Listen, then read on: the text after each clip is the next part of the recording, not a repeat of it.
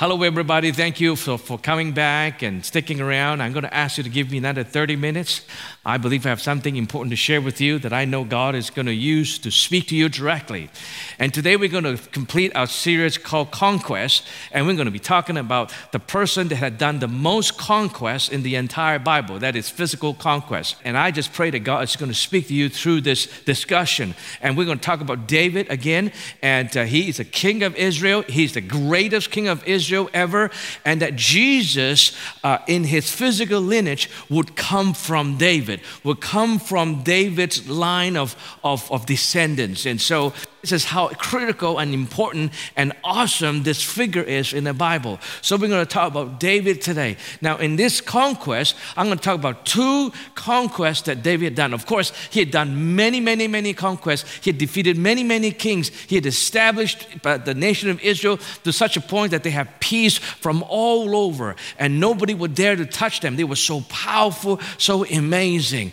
And that uh, uh, there are many conquests to talk about, but there are two most important conquests, I believe, that I want, I believe that God wants to use to speak to us today. And that would be the first conquest, which I have mentioned intermittently over the past several weeks as I was talking about conquest. I, have, I would mention about this first conquest that David had that was with Goliath. And then I will also, then after that, we're going to talk about the last conquest that he was personally involved in it. And because it's not the final conquest in his lifetime. You see, after this last conquest, there were other conquests that his people were telling him, You cannot go to the battle anymore. We're going to go out for you because you are the lamb for the nation. You cannot get killed. So you better stay in the palace, stay in what you had, you're old, and you just let us do the job. And so what he had done is that he had raised a generation of warriors that is so capable. And the Bible says that they were able to defeat armies and giants and so forth, like David used to do.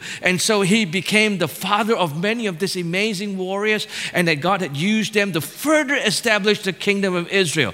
And but but the last conquest he was involved in involved in a lot of heart, involved in a lot of soul issue, involved in a lot of spiritual issue, and we'll get to that. So let's just talk about his first conquest. Now, the first conquest he had is, is with Goliath. Now, it doesn't mean that he wasn't fighting or whatever. He he was, but he wasn't fighting any human being. He was fighting lions and bears and so forth because God was preparing him, preparing to do great things. And so he was fighting lions and bears. But the first conquest he has over the enemy of God, the enemy of the nation of Israel, was with Goliath. That was his first conquest. He was just a teenager. Teenager, I need you to listen to this very carefully because a lot of people think that, oh, David, you know, he he he he he, he was uh, he was uh, maybe in his 20s or 30s before he you know started fighting and and, and started to join the ranks of Israeli army to to do warfare. No, he was only a teenager. As a teenager, he went forth and became the champion champion of the entire nation of Israel.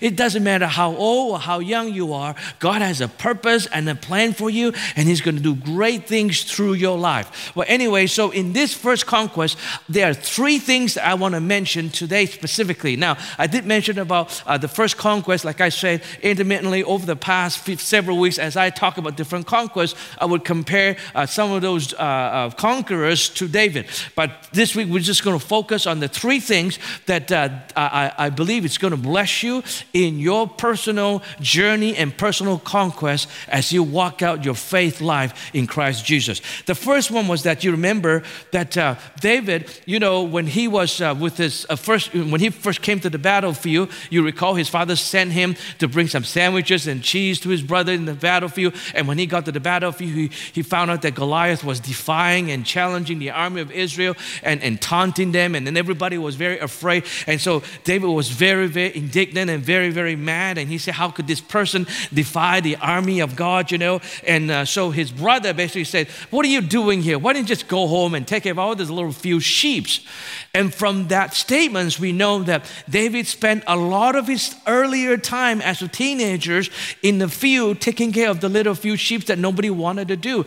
In fact, when he was being anointed king, he was actually being left out to take care of sheep that his parents never thought he would amount to anything, so didn't even bother to call him in for, for Samuel to take a look at that could have been the potential to become the next king of Israel. Because even his family members didn't think he could do anything significant. So they basically just, just put him out and take care of the few sheep. But for David, he did not think taking care of those little sheep was insignificant. In fact, he treated everything that was given to him with great responsibility, and he would even risk his life to do a good job. There is my first point today. Is that sometimes before God bring us into this this this this uh, prime time, as it may, you know, before we ever ever ever fight any major conquest that would propel us into the forefront of people, and and that before anybody any opportunity to come that would propel us uh, to become greatly successful, God is looking for those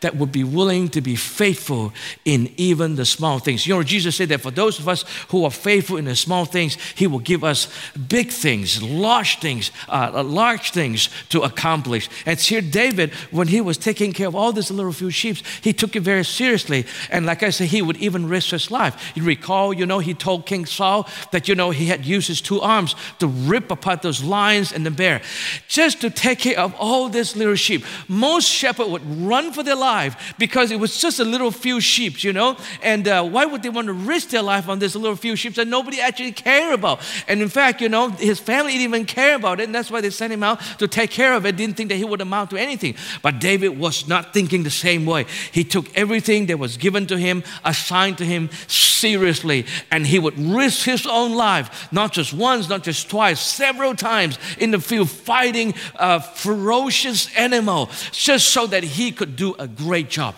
I want to challenge you.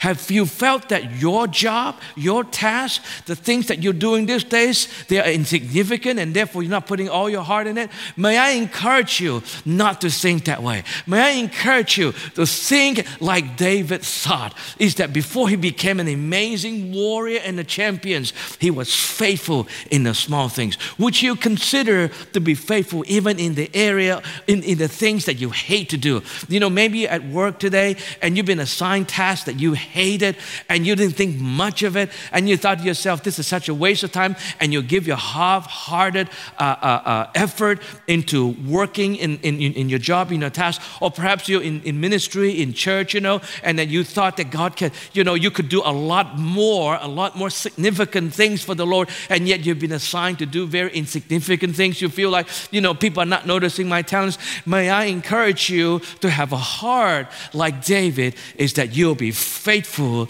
and yes, even risking your life if you have to, to make sure that all that you do is well. Risking your life means that putting all the energy you have as though it's a massive task, as though it's a task that is great. Do you know your Heavenly Father is, is the Bible says that his eyes is running to and fro all over the earth. He's searching, he's searching for those with the right heart and the right spirit. He is searching for those with the right heart so that he can pull them up and he can exalt them, he can elevate them. And I want to encourage you that God is looking for those who would take things seriously and being faithful even in the smallest and most insignificant tasks. Because if you're faithful in those tasks, Jesus tells us greater task will be given to you. Would you consider that this morning? The second point I want to uh, talk about uh, about David is that David was very protective of the name of God. Remember that when he was arguing with his brother, you know, his brother said, "Ah, just go take care of your little sheep whatever." He said, "Is there not a cause?" Are you guys not upset that this Goliath is defying the name of God and the army of God? Why is everybody just being so cavalier? Do you realize that God is looking for those with the same heart today? Do you know that so many of us are so used to and so able to tolerate people using the name of our Lord Jesus Christ in vain? Because we heard it so often that it just doesn't even cut us anymore. I pray that your heart will be so tender about the name of God, the glory glory of God. That somebody who offends the name of God, somebody who offended your faith, you know, you, you're not fighting back, you're not you clubbing them or just hitting them, but that it will just cut into your heart because that name is precious to you. You see, for David, he treats the name of God and the army of God, the people of God, with utmost respect, utmost honor. And when people defy the army of God, defy the name of God, it would have been as though they're defying uh, Him uh, Himself. And so He took the, everything that belongs to God personally. I want to encourage you to do the same thing. Do not get used to the fact that people take the name of the Lord in vain. This is a small thing, I know. But in this small thing, even in this small thing, I believe God is looking for those whose hearts are, uh, whose hearts are tender towards Him. And the next time when somebody swear, someone use the name of Jesus in vain, oh, that it ought to cut your heart. It ought to get you go, oh, don't say that. It's, it's, it's hard. And I just pray that you would cherish the name of God, His honor, His people as much as David did. I know that if you do, God is going to lift you up. He's going to use you. He's going to be able to trust you with great and mighty things. Well, the third point that I want to talk about in his first conquest is that he was very unconventional in the way he was doing things. Remember that, you know, uh, uh, Saul basically asked him, you know, told him that, you know, if you want to go out and fight Goliath, I'm going to give you my armor, I'm going to give you my sword, I'm going to give you, in other words, the best the Israeli army had to offer. And so David tried it on and he decided he didn't want to use it because it was too heavy on him, it was too little, whatever, right? And that he decided he's going to use a, stone and a, a sling, a stone and a sling to fight this Goliath. And you know what? For everyone, it was crazy. Why are you coming to a gunfight with a, with, with, with a dagger? You know, that's a saying, right? Don't come to, to, to a gunfight with a dagger. You're going to lose. And that's exactly what David, what David was doing. He was going for a gunfight with a dagger. And in fact, with a stone. He was going to fight this Goliath. The Bible mentioned and described the armor that Goliath had. And he had this armor barrier that carried this big, heavy equipment. He's got like shoe. He's got like, you know, uh, all the protective uh, uh, regalia, you know, helmet and all that. And yet David coming with no armor, just a, some stones and a sling and ready to go for battle. This is what it tells me. It tells me this is that we need to consider sometimes to do things that is not conventional. If you've been listening to my Thursday night uh, word of encouragement, uh, I had shared for, for a number of weeks about how we ought to, if we ought to be, if we want to be successful, we ought to be unconventional in the way we think. We ought to think outside the box. In fact, we need to challenge popular thinking, accepted ways, and we ought to be able to say, is this the only way? Can I use other way? Because people who do what everybody else is doing, the best they can do is how everybody else is doing. But if if you want to rise above, rise above the crowd, and you want to be the cream of the crop, if you want to become more successful than anybody else, now some of you probably say, no, I don't need to. But I'm talking about those that you know God has called you to be different. You know God has called you to be special. You know God has called you to be significant. And I'm speaking to those people. If you're the individual, may I consider, and may I ask you to consider and encourage you again, encourage you again to consider, do not use conventional way. Do not be happy in the conventional way. Do not live your, the life like everybody else is living. Choose a lifestyle. Make decisions in life that is unconventional. Willing to think outside the box, not just inside the box. Willing to do something different. You know, I always tell my team in the church, you know, let's do something different. Let's do something that is that nobody's doing because if everybody else is doing, I don't want to do it anymore. You know, and so you know, so so if you want to you want to succeed above and beyond what everybody else is doing. Do what David was doing. He decided he wasn't going to do what everybody else was doing. He was to do something that, watch this, that he was comfortable with. That's the sub point of this point is that you know what works for you. Don't let anybody tell you how you ought to do things. You know what works for you. And it, you know, uh, uh, another method, another way may have worked for Saul and his army, but for David, it didn't work for him.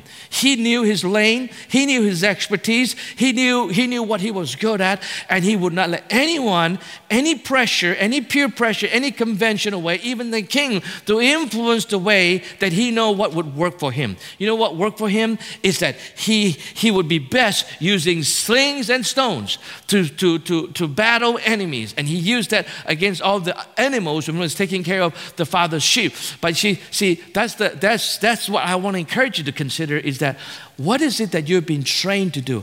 What personality and characters do you have that is so unique to you? Perhaps that is your lane.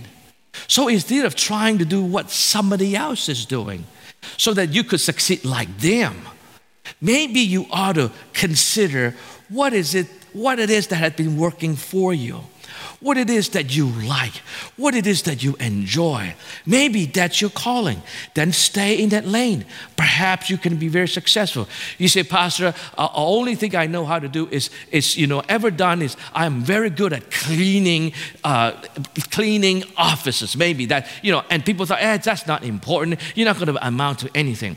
Do you realize that there are cleaning corporation that provide uh, cleaning services to all the offices across North America, a multi billion dollar business. They are owners of cleaning business. They are millionaires many times over. Those owners didn't think of becoming a politician or become an artist or become a musician, become whatever, but they stay in the lane that they were super good at. And today they are on top of the game and they are living well. What am I saying? What is it that you are good at that nobody else can do as well as you do? How is it that God had created you? The type of character that you have that is unique. Perhaps you want to consider to hone in to those areas in your life because God may have something massive for you. So, these are the three points for his first conquest. And there are, like I say, many other battles that he was involved in between the first and the last conquest he was involved in. And that he won all the conquests. But I believe that all those conquests were won because of what's inside here, for what, because of what I have spoken about. Now let's look at the last conquest because it's very significant for you and I. Not only for David, but for you and I. The last conquest was a conquest that he had to kill his own son. Not by himself, but somehow he had to see that his son being taken out. And the reason is because in this battle, he was fighting Absalom, the son that had organized a major coup against him and then had sent out tens of thousands of soldiers to hunt him down, to kill him. And that they had one purpose is to kill David. And it's really amazing because David loved this son dearly. David had such a love for this son and in fact, after his son came back from exile, he would kiss his son.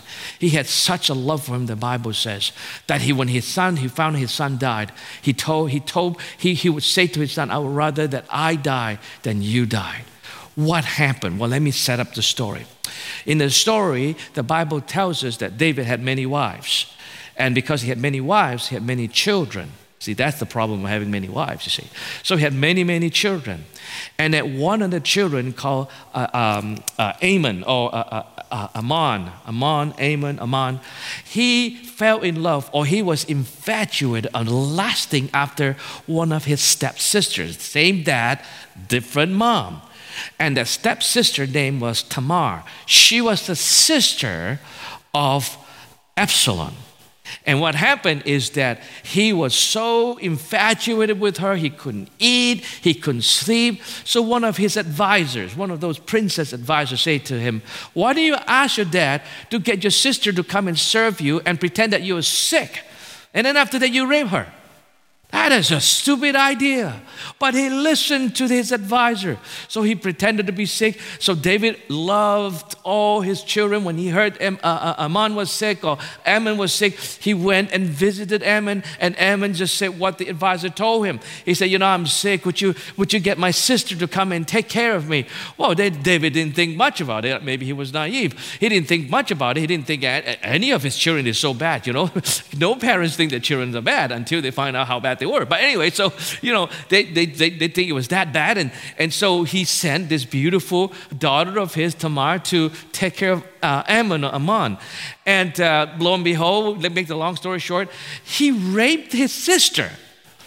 And then after he raped her, he threw her out like a piece of garbage and she was humiliated. And now you know she can't get married anymore in those days in those culture you know. And then she was and then so absalom told his sister you stay here with me. And then absalom waited for the father to do something. He didn't do anything. The father who loved all his children did nothing. How could he? And so absalom began to organize a revenge activity, a revenge on Ammon, his brother's half brother. And so he did. He organized a party, and then in the party, he killed his brother. And after he killed his brother, he took off. He knew his father would not be pleased. He took off and he went off and lived in some other country. Three years later, the father decided to invite him back to Jerusalem. But you know, when he got back to Jerusalem, the father didn't want to see him. He said, I cannot see you. And so Absalom, of course, in his mind is that here he was, you know, raping my sister, and you did nothing. And now I did something, and you don't want to see me. You want to have nothing to do with me. So finally, he was able to meet with the king, and then he decided, okay, uh, he would stay in Jerusalem with the king. But then while he was doing that, he already had a plan to organize a coup. So he did, while he was in Jerusalem, he started to organize a coup. And so after he finished organizing, he went away uh, out of the country and he began to execute the coup. And he executed it successfully, and David had to run for his life. So David left 10 of his concubines in the palace and took his whole family and everybody that wanted to come with him, pretty much, to go with him and to try to escape from his own son, who now wanted to have his life. But here, in order to do what is right, David and his army will have to fight his own son. See, it is one thing to fight your enemies. It is one thing to even fight the people you know but not related to you. But it is something else to fight your own flesh and blood. Not just your flesh and blood, someone that you, you love deeply. The Bible says David loved Absalom deeply. And so to decide to battle this son, is to decide to either destroy him or kill him or have yourself killed. Either way, there is not going to be any good outcome. See, if he if he allowed the son, if he allowed the son to win, he would lose his life, his throne, and the people of Israel will come under some leadership that has not been anointed by God. And that the whole nation of Israel will be at risk. Or to stand up and do what he's supposed to do, and then organize his army to respond to the attack, that would mean that his own son will die. Either way, it will cut deeply in his soul. This is my second point that I want to tell you is this is that sometimes the battle in our in our conquest you will face situation where either way it's going to cut you very deep whether you win or lose, is going to cut you very deep. You and I need to decide ahead of time is that what would be our priorities? Would we follow the will of God or would we follow our emotion and our feeling? You know, in our many conquests, we may need to realize that at times we may be called to battle something that we cherish and even love deeply you're a believer, you are probably aware and maybe have experienced that sometimes, in order to follow Jesus, you need to forsake what you cherish the most. In fact, Jesus said this. He said that whoever follow him must be willing to forsake or even hate the father, mother, wife, children, brothers, sisters, yea, even his own life. You see, as a believer, we are called to a different life. Our call is so much more noble, so much more deeper, so much more higher than even our own life. You and I need to decide that the faith that we are is not just about our comfort, it's not just about success, it's not just about me and my family, us four and no more. It's much deeper, it's much higher, it's much nobler, it's, it's, it involves much big things, much bigger things that we are. But you have to decide if you want to become a champion that God will raise to do amazing things, or you be one of those that will follow emotion. You know, if they would have said, you know, I've just, I've just followed my emotion, the history of Israel, the history of even the church would have been so different. But because he chose to follow the will of God, it would mean that his own son would die. And uh, the Bible tells us that in 2 Samuel chapter 18, verse 33, David says this And the king, when he heard that Absalom had been killed in battle, the king was deeply moved and went up to the chamber over the gate and wept and as he went, he said, Oh, my son Absalom, my son, my son Absalom, would I had died instead of you? Oh, Absalom, my son. You can see the deep, deep affection he had for Absalom. And now Absalom is dead because he was just doing his duty as a king to protect the throne. Now, um, I want to talk about now the third point of this conquest. In this conquest, you will see that David did not fight like in the usual battle. In this conquest, throughout the entire process, David was in a posture that could not be found in any other battle. It was a posture, watch this, of total surrender. Surrender to whatever the outcome it may be. Yes, he was involved in the conquest, but in his heart, he was in absolute surrender. He could care less if he was going to be killed or he was going to be victorious. He basically was in complete surrender unto the Lord. In 2 Samuel chapter 15, verse 25, you know, the king was now leaving Jerusalem with uh, his whole entourage. You know, the priests, his generals, his army, his soldiers, his family. They are leaving Jerusalem, trying to escape the sword of Absalom.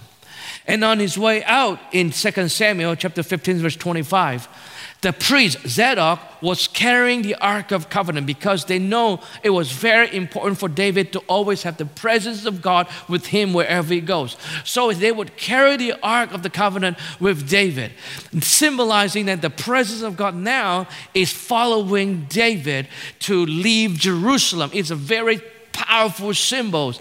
And the reality is that, yes, it was also the very presence of God that enabled David to be victorious. And so they were carrying his Ark of the Covenant, leaving Jerusalem. And this is what David said to the priest Zadok. He said, Then the king said to Zadok, Carry the Ark of God back into the city.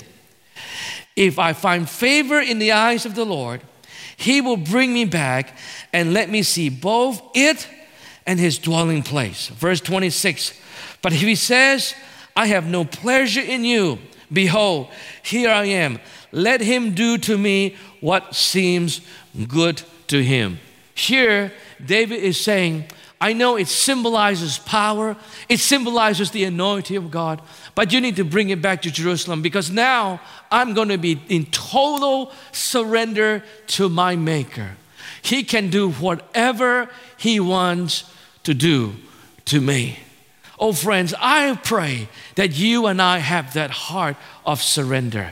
Some of our conquests would demand that you do not worry about the outcome. In fact, may I propose to you that in all your conquests in the Lord, especially when you understand the concept of rest, and this church is all about rest. If you understand the concept of rest, you will understand what David is trying to do. He was in the posture of rest and surrender to God. He's saying that, yes, my son is chasing for my life, he's hunting me down, he's probably going to kill me, but you know, I'm going to put up a fight, I'm going to do what I can do, but I'm going to trust God ultimately. If He wants me to lose, if He wants me to defeat it, I'm okay with it. Can you and I walk in that faith, in that faith in the goodness of God, knowing that whatever decision God makes, whether it's in our favor or not in our favor, that He's a good God, we will still trust Him. You know, in nowadays, a lot of times people just lose trust in God because some of the answer, the prayer does not answer. You have heard me talk about it in one of the nights in the, in the word of encouragement. You know, one of the nights that I share, it is that there are people that actually hate God and renounce God because at some time in their journey, in their walk in life, is that they had reached out to God and prayed that God will answer them in some crisis, and they felt that God did not, and therefore they made a decision to renounce God. And I want to tell you this, friends, is that if you and I want to live in that same place where David is, you and I need to come to the same place of rest and same place of surrender to say, God, I will fight a good fight of faith. I will do what you call me to do but I'm going to stay in rest. I'm going to rely on you on the outcome. Whatever the outcome is, I, was, I will say to my heart, surrender. I surrender all, Lord. You know, that's one of the songs that I love to sing by Terry MacAlmon is, I surrender all, Lord. I surrender all, Lord. For I have heard your call to lay my life down before you. I surrender all, Lord. I surrender all, Lord. Be glorified Lord Jesus, I surrender all. I pray that this will be your song in every battle. God, I'm going to surrender all to you. I'm going to trust you. I'm going to lean on your goodness. I'm going to lean on your grace. My faith is not in the outcome or what you're going to do for me in whatever outcome I expect. My faith is solely on you. Whatever is going to happen to me, I am good. Now let's go to the next point. He said when he was when he was leaving Jerusalem, one of the relatives of Saul from the tribe of Benjamin, his name was Shimei or Shimei in 2 Samuel chapter 16 verse 10 to 12. Shimei, of course, was feeling very vindicated because you know David now is being chased out of Jerusalem because Shimei was very loyal to Saul. So Shimei came and began to taunt David, throwing stone at David, throwing dot, dust, and cursed him. So David's men, of course, could not take it. He said, King, why are you allowing this guy to mock you? Let us go and cut him down and kill him. In 2 Samuel 16, verse 10 to 12, we read, But the king said, What have I to do with you, you sons of Zeruiah? If he is cursing because the Lord had said to him, Curse David, who then, who then shall say, Why have you done so? And David said to Abishai and to all his servants, Behold, my son seeks my life. How much more now may this Benjamite? May this Benjamite leave him alone and let him curse, for the Lord has told him to. It may be that the Lord will look on the wrong done to me and that the Lord will repay me with good for his cursing today. And this is what happened. You know, some of those conquests that we are going to gain may come when we are willing to lay our life down in surrender, number one. And number two is that even willing to endure mockery, curse, opposition that is not even justifiable. You know, he's saying to his man, Leave him alone. God had caused him to curse me. And if that's the case, I'm fine. That's a surrender posture, ladies and gentlemen. Are you fine when people are cursing you? I know sometimes it's very hard, even for me. You know, people are doing wrong, cutting me in highway, and then they still give me a finger. Oh my, if, if I did something wrong, of course I, I'll, I'll take the finger, you know, I'll just receive it. I said, no, I don't know, I should say receive it. I'll just let it pass, you know. But, you know, but if people flick me a finger when they're wrong, you know, sometimes you get mad. You just, just get mad, you want to do something. You know, there's really nothing you can do. But, you know, the Bible says that David, even though he wasn't on the wrong, and he was willing to endure people mocking him, cursing him, taunting him, and give him absolute dishonor. I want to encourage you today in the conquest that you are probably fighting right now, the things that you are contending for right now. You have, tried, you have tried, you've tried, you've tried, and you feel like you're not going anywhere. May I encourage you to be like David. Go into the place of surrender, go into the place of rest. Perhaps in that place, God will grant you tremendous victories. Because at the end of the story, David and his men won victoriously. And when he was restored to his throne, and he was able to establish his kingdom further, so that when his son took over, Solomon took over, the country was at peace and absolutely prospering. I want to encourage you to consider this.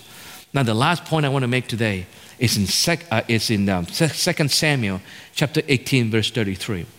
In this, you will see prophetically the heart of the Father is being revealed. In Samuel chapter 18, verse 33, the Bible tells us that, you know, I, I read it just now actually, and uh, uh, chapter 1833, when the king heard that his son was being killed, he was moaning and his heart was in deep sorrow, and he would rather that he die as opposed to the son who tried to hunt him down. And by the way, this son raped his concubines out in the public just to humiliate him. And that's how bad Absalom was. And yet he still lo- deeply loved the son. And you know, David still loved his son who had already killed his own brother, now wanting him dead, and raped his wife, and caused great humiliation, even many deaths among the ranks of the Israeli army. David still loved him deeply. And you know, under any normal circumstance, you would think he's crazy. But he is trying to reveal the Lord is trying to reveal the God of this Bible, of this story, is trying to reveal the heart of our Father. You know, God loves you so much. In Romans chapter 5, verse 10 tells us that even while you were his enemies, he had died for you so that he could reconcile you to the Father. That's huge. That's the heart of the Father. You see, no matter how much you hated him, no matter how much you hate him still, you know, the Word of God says he still loves you. He cares for you. He still has his arm wide open. You may have cursed him. He still have his arm wide open waiting for you. His love is so unconditional, so vast, so deep, so deep, so amazing. He's waiting for you today to come back to Him. Some of you will probably had run away from the Lord, and because you didn't get what you asked for, or perhaps somebody you love died of, of sickness that you asked God to heal, and God seemed to have been silent and didn't do anything, and you hated Him and, and you ran away from Him. But now you're listening to um, the, this message it is by no accident you're listening to me, and I'm talking to you right now. Is that even though you hate the Father, you hate Jesus, His arm is still wide open and say, I love you. And you say, Why did you do what you did? And why did you answer? He hadn't answered you yet. He may not answer you in this lifetime, but He will tell you that I still love you. You may not understand this, but it's okay. I still love you. I understand your pain. I understand your sorrow. And I've died for you, even knowing that you would be my enemy. Would you come back home? Would you come back to Jesus?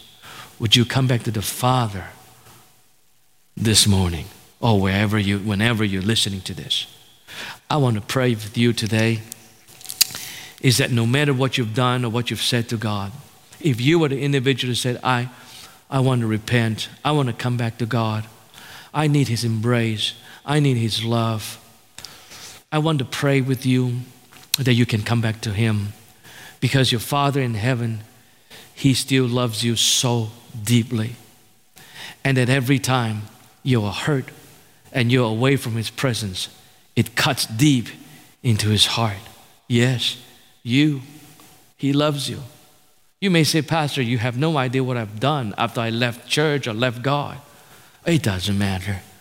He still loves you. He wants to forgive you. He wants to come into your life and make it brand new. He wants to use you to become a major conqueror. He wants you to become more than a conqueror, more victorious than ever before. So, would you pray with me this morning? As I said this prayer, open your hearts to the Lord. Would you bow your heads before the Lord? And we're going to pray this prayer together. Heavenly Father, I'm coming to you as I am. You know my mistakes. You know what I've said to you. You know what I've said about you before other people. I'm so sorry. Yes, I'm still quite angry at you for not hearing my prayer. I still don't understand why that happened. I still don't understand why you didn't come and help me when I needed you. I didn't understand, but I still need you. I want to come back to you. I want to experience your embrace, your love like never before. I ask you to forgive me. I come back just as I am. Receive me. I want to receive your forgiveness, your cleansing. Fill me again with your Holy Spirit. In Jesus' name I pray. Amen. Well, if you pray that prayer and you want us to help you, would you go click on, if you're watching on, on YouTube or Facebook, would you click on that, that, that link down there called Connect? You know, willowdale.com slash connect. Let us know who you are and we can send you materials, free materials. We're not asking a cent from you, free materials so that you can be on your way to be restored and to be built up as major warrior like David was.